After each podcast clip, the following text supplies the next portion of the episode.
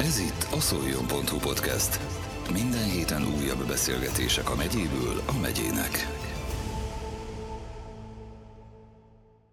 Podcastünkben ezúttal egy szolnoki világjáróval beszélget Kovács Berta.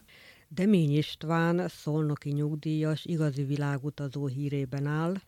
Számos részé járt már az országnak, és arról nem is szólva, hogy hány földrészt látogatott végig a legkülönbözőbb tájaktól kezdve. Honnan van ez az utazási szenvedély?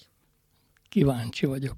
Egyszerűen kíváncsi vagyok az emberekre, kíváncsi vagyok a tájakra, meg általános kíváncsiságom van a műszaki dolgokra is, és mindegyiket hol ezt, hol azt tűzöm ki célul, hogy szeretném megismerni. Mikor utazott legelőször messzebb vidékre? 1965-ben ez volt az első bécsi utazásom. Akkor még nem volt útlevél, hanem a utas kísérőnek volt egy listája, amin fel voltunk tüntetve. És akkor itt ragadt meg ez a szenvedély, hogy minél több tájat, minél több országot esetleg, hogy látogasson végig? Elsősorban az, hogy más körülményeket lássak, más országoknak a kultúráját ismerjem meg, más tájakat ismerjek meg, ez volt a cél. És mikortól várt ez így rendszeressé ez az utazás? A nagy többsége 1980-ban alakult ki, 40 pár évvel ezelőtt, amikor idegenvetői vizsgát tettem, és elmentem idegenvetőnek. Erről egy pár mondatot igazán mesélhetne. Csodálatos volt a Kaposvári Gyula bácsinak az előadása. Tóth Laci, Tóth László volt az IBUS-nak a vezetője, és még be sem fejeztük a tanfolyamot, még le se vizsgáztunk, mikor volt egy barátságvonat, ahova kellett oroszul tudó idegenvető, és Laci odajött, hogy Pista, te oroszos vagy, menjél ki Leningrádba. És én kimentem Leningrádba, úgyhogy 400 utassal, 10 idegenvetővel kimentünk, és hajnali 1 óra 45 perckor érkeztünk meg, és két óra után már a Néva híd felemelésén járt az eszem, és oda vittem a csoportot a Néva hídhoz, hogy azt látványosan megemelték. Hát aztán nagyon sokszor jártam a Szovjetunióban, nagyon sokszor voltam Törökországban, megjártam Londontól Invernessig a Nagy-Britanniát, sok nagyon szép ilyen idegenvetői munkám volt. De ugye saját magától is utazott utána. Természetesen nem csak utána, hanem közben is. Is? Igen, a családdal is elmentünk Bulgáriába, meg Romániába, meg, meg Bécsbe, meg körbe Németország, aztán Ausztria, Svájc, és a bulgáriai egyik út volt a nagyon érdekes Várna környékén. Találtunk egy nagyon szép tengerpartot a családommal, le is vertük a sátrat, reggel írtózatos nagy zajra ébredtünk. Hát ez volt a bulgár hadseregnek a tengerparti helikopter gyakorló tere. Úgyhogy pillanatokon belül el kellett menni onnan. Ilyen is volt. Gondolom, hogy ilyen számos kalandot sikerült azért megélni itt az évek során. Egy párat elmesélne? Hát akadt egy néhány, például Madagaszkáron voltam, és Tanában, ez Antananarívónak a beceneve, a körút után egy szállodába megszálltunk, ketten voltunk fiúk, és gondoltuk, hogy kimegyünk a városba, és majd fényképezünk, mert általában fotózással töltöm a szabadidőnek a nagy részét. És lementünk a, va- a vasútállomás felé, és egyszer csak azt vettük észre, hogy egy tizen főből álló fiatal csoport elkezd követni bennünket. Nem barátságosan. Hát nagyon meg voltunk lepődve, illetődve, most mit csináljunk? Hát oda mentünk egy eh, ilyen árusító részleghez, ahol egy CD lemezeket árusító fiú mondta, hogy üljek le oda, akkor nem fognak bántani. Így is történt. Igen, ám csak tovább kellett volna menni a szálloda felé, mert ezek a fiatalok nem tágítottak. Hát javasolták, hogy egy taxit rendeljünk. Hát rendeltünk volna taxit, de hát ahhoz is el kellett volna menni. Hát ez nem nagyon ment, egy kisfiú ment el végül is, és taxit küldött. Na, beültünk a taxiba, ez egy Renault 4-es gép volt, a háború előtti konstrukció, és az ablak, a ilyen elefántfül ablak van hátul, és ott benyúlt egy fiatal hogy majd a nyakláncomat kikapja. Természetesen elkaptam a fejem, és megúsztam, de a gépkocsivezető az nem tudott semmilyen nyelven, csak a madagaszkári nyelven. Úgy kellett mutogatnom neki, hogy merre menjen. Én navigáltam el, mert a szállodának a kártyáját azt megmutattam neki, de halvány fogalma nem volt, hogy merre kell menni. És akkor kézzel mutogattam meg neki, hogy most jobbra, most balra, és akkor végül is visszaértünk. Hát ez volt az egyik olyan, ami, ami kellemetlen szituáció volt, de hát sose felejtjük el a, a eseményeket. És sok olyan helyen megfordult, ahol állatokkal is találkozott. Velük kapcsolatban történt esetleg olyan, amit egy kicsit ijesztő volt, vagy meglepő élmény? Meglepő élmények voltak, de elsősorban nagyon kedves, jó emlékeim vannak, akár Afrikába, akár Ázsiába, mondjuk a Sri Lankán szerzett elefánt emlékek, hogy a egy méterrel tőlem mentek el a elefánt menhelyből a elefántok le egy folyóra, ahol aztán slaggal megfürdették őket, délután vissza irányították ugyancsak ezen a útvonalon, a falun keresztül. Hát ez érdekes volt. A legérdekesebb élményem viszont, ami úgy jobban megmaradt bennem, az a legutóbbi namíbiai sivatagban történt a helyi idegenvezető a nagyon képzett és nagyon gyakorlott, 19 éves gyakorlattal volt a hölgy, több érdekességet megmutatott nekünk. Az egyik az volt, hogy az egyik helyen megálltunk, és mondta, hogy oda fogja hívni a madarakat. Madár sehol, a környéken se. Fütyült vagy kettőt, hármat, és elmentünk egy öt kilométerre erről a helyről. Ott volt egy megállónk, ahol vizet ittunk, meg egyebeket, és egyszer csak megjelentek a madarak. Tehát úgy be, vannak, be voltak idomítva, be megszokták az illetőt, hogy oda repültek a fütyülés hatására. Persze kaptak jutalomfalatot, tehát meg volt ez beszélve velük, de nagyon érdekes volt, hát nagyon meglepő volt, hogy 5 kilométerrel arrébb, és sehol nem lehetett látni madarat. Ilyen pintyfélék voltak ezek kis madarak. A másik meg az volt, ugyan ebben a sivatagban, hogy ilyen sivatagi kígyót láttunk, ez pedig úgy történt, hogy leszállt a illető a jeepből, és elment vagy 30 méterre, bokrok között ott a nézelődött, és egyszer csak odaintett bennünket.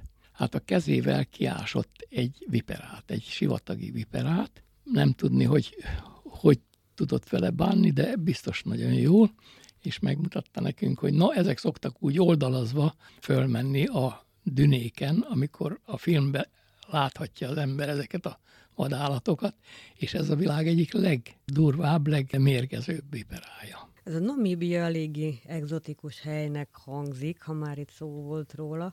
Például ezt az úti célt mi alapján választotta ki? Vannak olyan bakancslistán lévő helyek, amiket szívesen meglátogatnék, meg, meglátogattam volna, és sikerült eljutni ide. Én nekem a sivatag, az egy millió négyzetkilométeres sivatag vonzott. Milyen lehet az?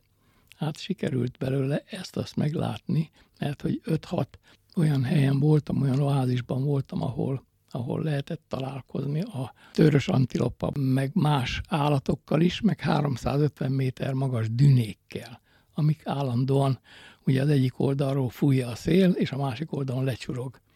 Na, meg is próbáltunk fölmenni.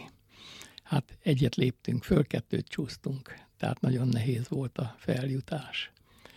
Tehát úgy választom ki ezeket a helyeket, hogy vagy valami nagyon különleges természeti szépség legyen, vagy a világörökség része, vagy egyáltalán, ami engem érdekel, ugye említettem az elején, hogy műszaki érdeklődésű is vagyok.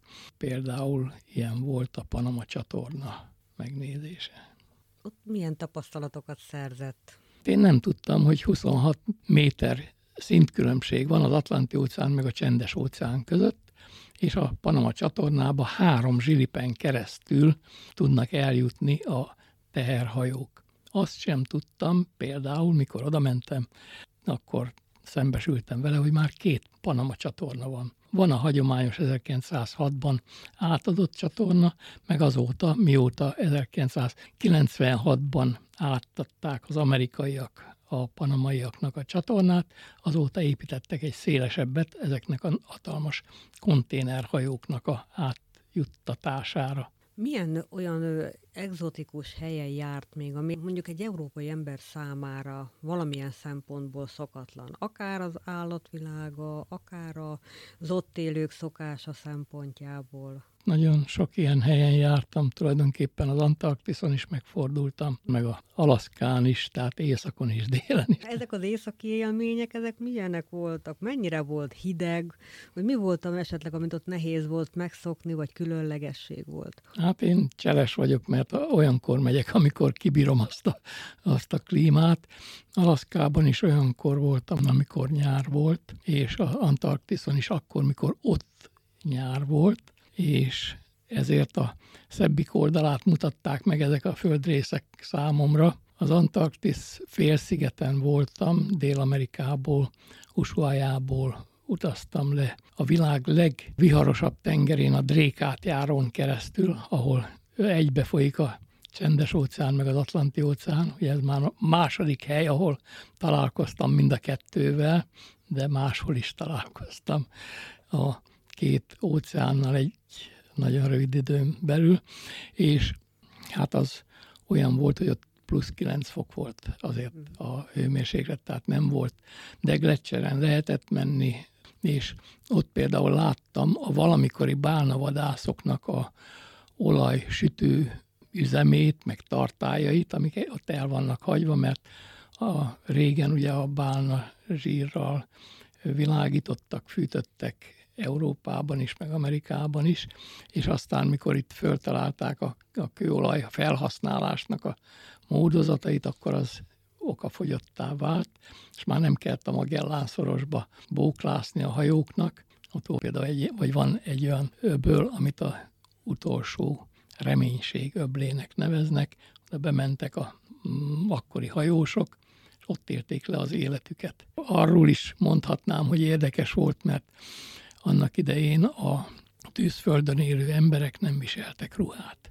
Fókazsírral kenték magukat, és akár három fokos tengervízbe is merültek a kagylókért, halakért, csigákért, tehát az élelemért. Most, mikor oda mentek a spanyolok, meg a portugálok, meg a hát tulajdonképpen hajósok, akkor Magellán azt látta, hogy égnek a tüzek. Hát nyilván, hogy ne fázzanak, és megmosdatták ezeket az embereket, mert nagyon büdösek voltak a zsírtól. Na, attól kezdve ugye a himporukat elvesztették, és muszáj volt felöltöztetni, mert különben meghaltak volna.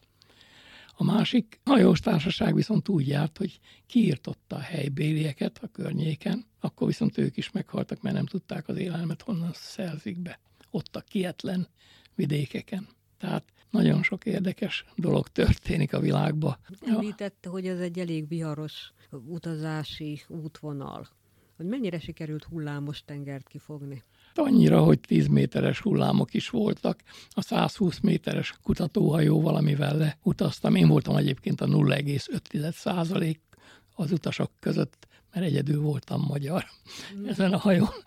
És nagyon-nagyon viharos a tenger, és emiatt például a honfokot csak távolból láttuk, nem lehetett kiszállni a, a hajóból, mert úgy gondoltuk, hogy majd, vagy úgy gondolták, hogy majd kiszállunk, fényképezkedünk ott az emlékműnél, mert van egy ilyen sirályt imitáló emlékmű, vagy azt ábrázoló emlékmű, és nem sikerült kiszállni, mert annyira viharos volt a tenger. A hajó személyzete kísérte oda az étkezdébe az, az utasokat, mert különben elestek volna. Ott is volt egy érdekes jelenség. Az, hogy a hajó méttermében a tányér melegítő az ugyanúgy működik, mint a rendes éttermekben, hogyha kiveszek egy tányért, akkor megemelkedik az egész csomó egyel följebb, hogy lehessen a következőt kivenni. Na hát ott ezen a hatalmas hullámos étterembe, ahogy ugrott, csattant a hajó, kiugrottak a tányérok, és el, elszaladt, vagy húsz tányér egy-egy ilyen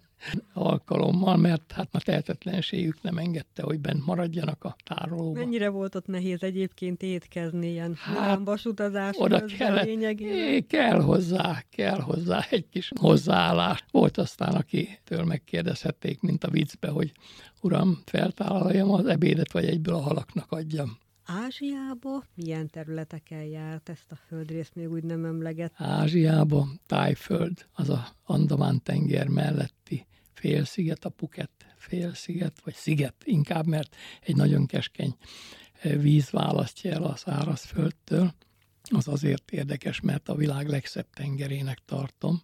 Az ottani szigetekre a helybéliek rendelés esetén ki lehet választani, hogy melyik szigetre akar menni az ember, és akkor egy csónakkal kiviszik, hűtőtáskába ott van az élelmiszer, az ital, minden, és mondják, hogy majd délután négykor jönnek vissza.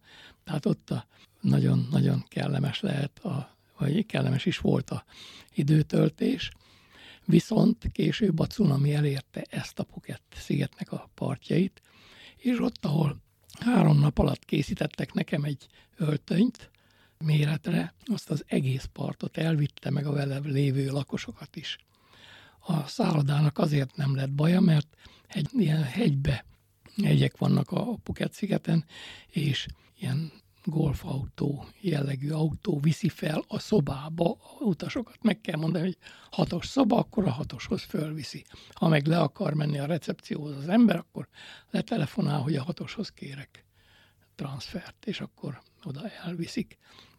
Tájföld volt az egyik legszebb vidék, ahol jártam Ázsiába, de jártam Sri Lankán, ahol említettem az elefánt sztorit, Jártam Szibériába, Bajkátónál, ahol a világ édesvízkészletének a 20%-a van, és nagyon kedvesek akartak lenni, és voltak is, mindig halászlevet főzettek minden nap. Amikor elmentünk kirándulni, a sofőrnek az volt a dolga, hogy addig mi a látványosságokat megnézzük a Olhon szigeten. Az Olhon ez egy akkora sziget, mint a Balaton, gyönyörű szép a táj, és elmentünk, és a sofőr addig megfőzte az uhát uha az egy hal leves.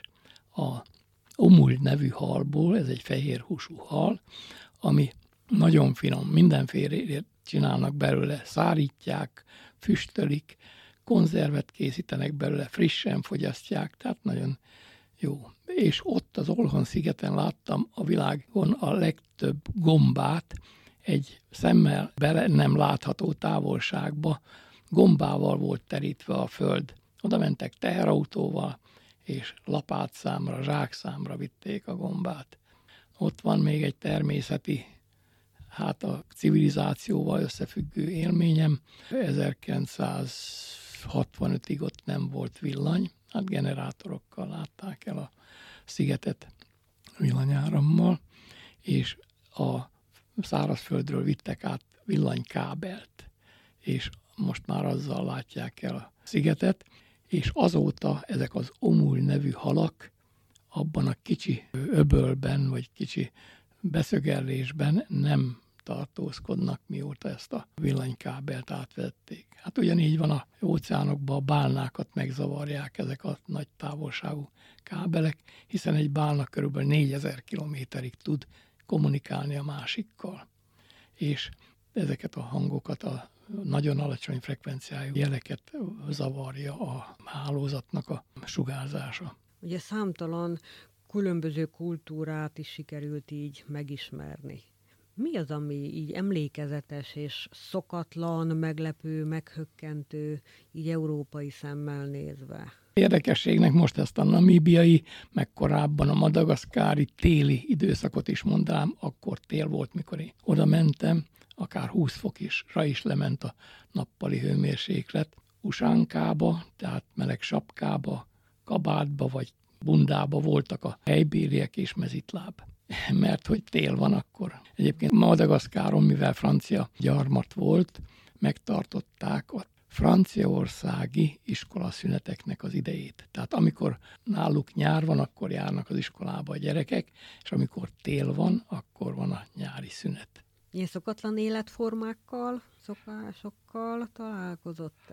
Mindenütt más-más a, a klíma szerinti, a táj szerinti. Szoktam viccelődni a férfi társaimmal, hogy mi a férfiaknak nálunk az, ami a hölgyre néznek, akkor megkapja a szemüket, hát elmondják, és elmondom, hogy Peruba mi az, ami megkapja a férfiak szemét. A lányoknak a rüsztje, a alsó lábszára, annak az erőssége. Hát azért, hogy tudják cipelni a gyereket, tudják művelni a földet, és tudják mászni a hegyeket. Meg gondolom azért mindig olyan helyeken járt, ahol turistákat fogadnak, tehát azért tudnak valamennyire általunk megszokott szokásokhoz igazodni. Ha oda megyek valahova, akkor igyekszem akklimatizálódni fejben is, tehát hogy tiszteletben tartsam az ő szokásaikat. Rengeteget voltam Isztambulban, nagyon sokszor említettem, hogy idegenvezetőként nagyon sokszor jártam ott, és volt olyan üzlet, ahol a magyaroknak azzal kedveskedtek, hogy a fiúknak sört, a hölgyeknek zöld teát adtak illetve almateát, ugye úgy nevezik ők. És volt olyan üzlet, ahol viszont nem engedték be, de ott a tulajdonos délbe ugyanúgy leborult az Allah tiszteletére a irodájába, és akkor nem engedett be senkit. Hát ezt nagyon tiszteletbe kellett tartani, ott, ott nem volt olyan, hogy na, majd beviszek én sört, aztán majd ott megiszom, szó, szó se lehet róla. De ugyanígy más országokban például visszatélek a Bajkárra, ott az oroszoknál az a szokás, hogy a csáj az mindenhez való. Még akkor is, hogyha sört iszunk előtte. Tehát annak ott kell lenni az asztalon a teának, és meg is isszák, vagy például a lengyeleknél a déli asztalon, az, az ebédnél a vajnak ott kell lenni az asztalon minden esetben. Vannak-e olyan helyek, amiket még mindenképpen szeretne meglátogatni? Ó, ez nagyon nehéz kérdés. Persze, hogy vannak. Hát, hogy ne lennének, hiszen elég hiányosak az ismereteim még a világról. Mindössze 120 országban jártam eddig. Nem olyan sok helyen jártam, de hát azért az átlagemberhez képest valóban több helyen megfordultam, és ennek nagyon-nagyon örülök, mert egy kicsit lecsökkent a Földnek a mérete, mert most például, amikor Namíbiában voltam, akkor kétszer tízezer kilométert repültem, meg helyben is vagy három ezer kilométert buszoztam.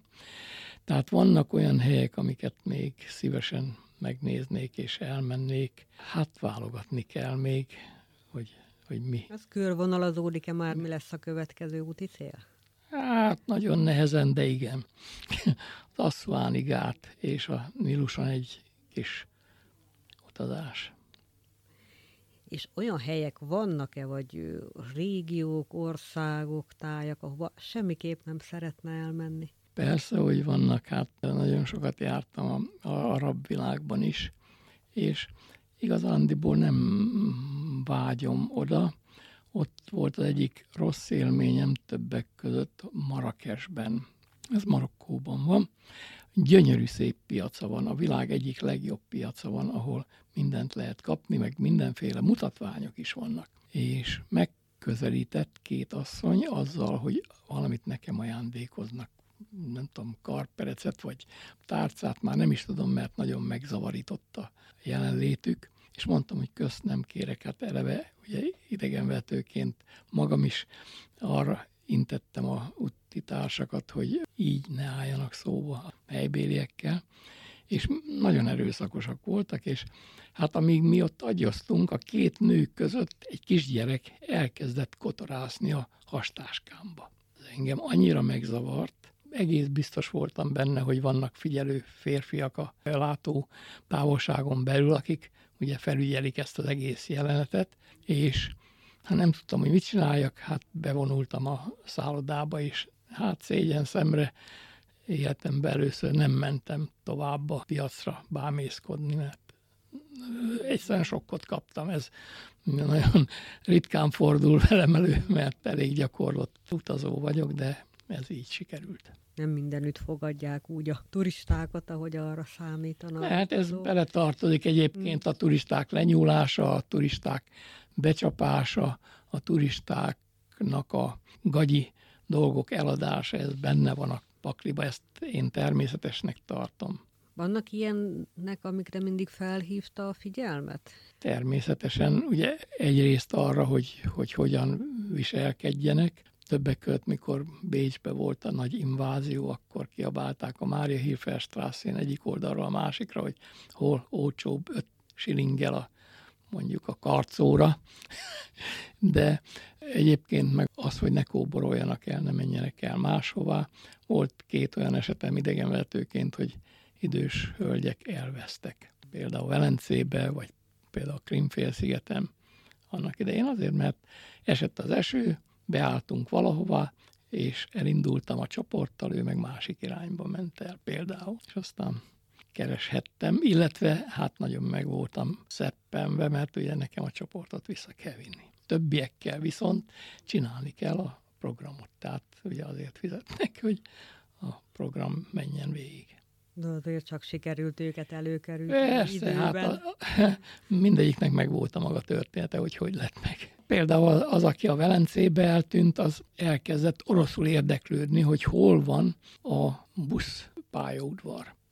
Hát ugye az egy szigetnek a végében van, ahová a vasút is beérkezik Velencébe, mert a csatornákon folyik a közlekedés, és felült egy vaporettóra, ami ott a busznak számít, és visszament a buszparkolóba, és ott várt meg estig. Hát ez volt az egyik. A két másik hölgy a tengerparton, Krimfélszigeten. Bámészkodtak és lementek egy kicsit a partra, de mi meg tovább mentünk. Hát ez egy olyan katonai stratégiát igényelt, hogy hogy találom meg őket. Kértem hat embert, hogy legyenek szívesek visszamenni azon az útvonalon, ahol jöttünk. Első kettő álljon meg egy kereszteződésbe, és menjen tovább a másik négy. Az meg egy következő kereszteződésbe, és az meg még és utána jöjjenek vissza, akár megtalálták, akár nem, nehogy őket is keresni kelljen. És a középső kettő ember megtalálta a két idős hölgyet. Ezek benne vannak a gyakorlatban. Rengeteg fotót készít ezekről az utazásokról. De egyébként szokta ezt a történetét az utaknak dokumentálni valami más módon is? A fotóimat azt szigorú rendben tartom, tehát szinte katalógusszerűen. Dátum, földrész, ország, város, hely pontossággal, és ezek hát egy külön külső Winchesterben vannak tárolva. Ezekből készítek előadásokat, és ezen kívül kiállításokon is bemutatom ezeket. És ezeket a élménybeszámolókat szeretik az emberek, meg érdeklődnek, hogy mikor lesz megint. Hol szokta megtartani? A legváltozatosabb helyeken, a versegi könyvtárba, a múzeumba, az agorába, iskolákba, nyugdíjas összejöveteleken, vagy akár más kultúrházakban, mint Cegléden, Jászberénybe, ahová meghívnak mindenüvé, elmegyek és megtartom ezeket a élménybeszámolókat. Demény István szolnoki világjáróval Kovács Berta beszélgetett podcastünkben. Ez volt a szoljon.hu podcast. Minden héten újabb beszélgetések a megyéből a megyének.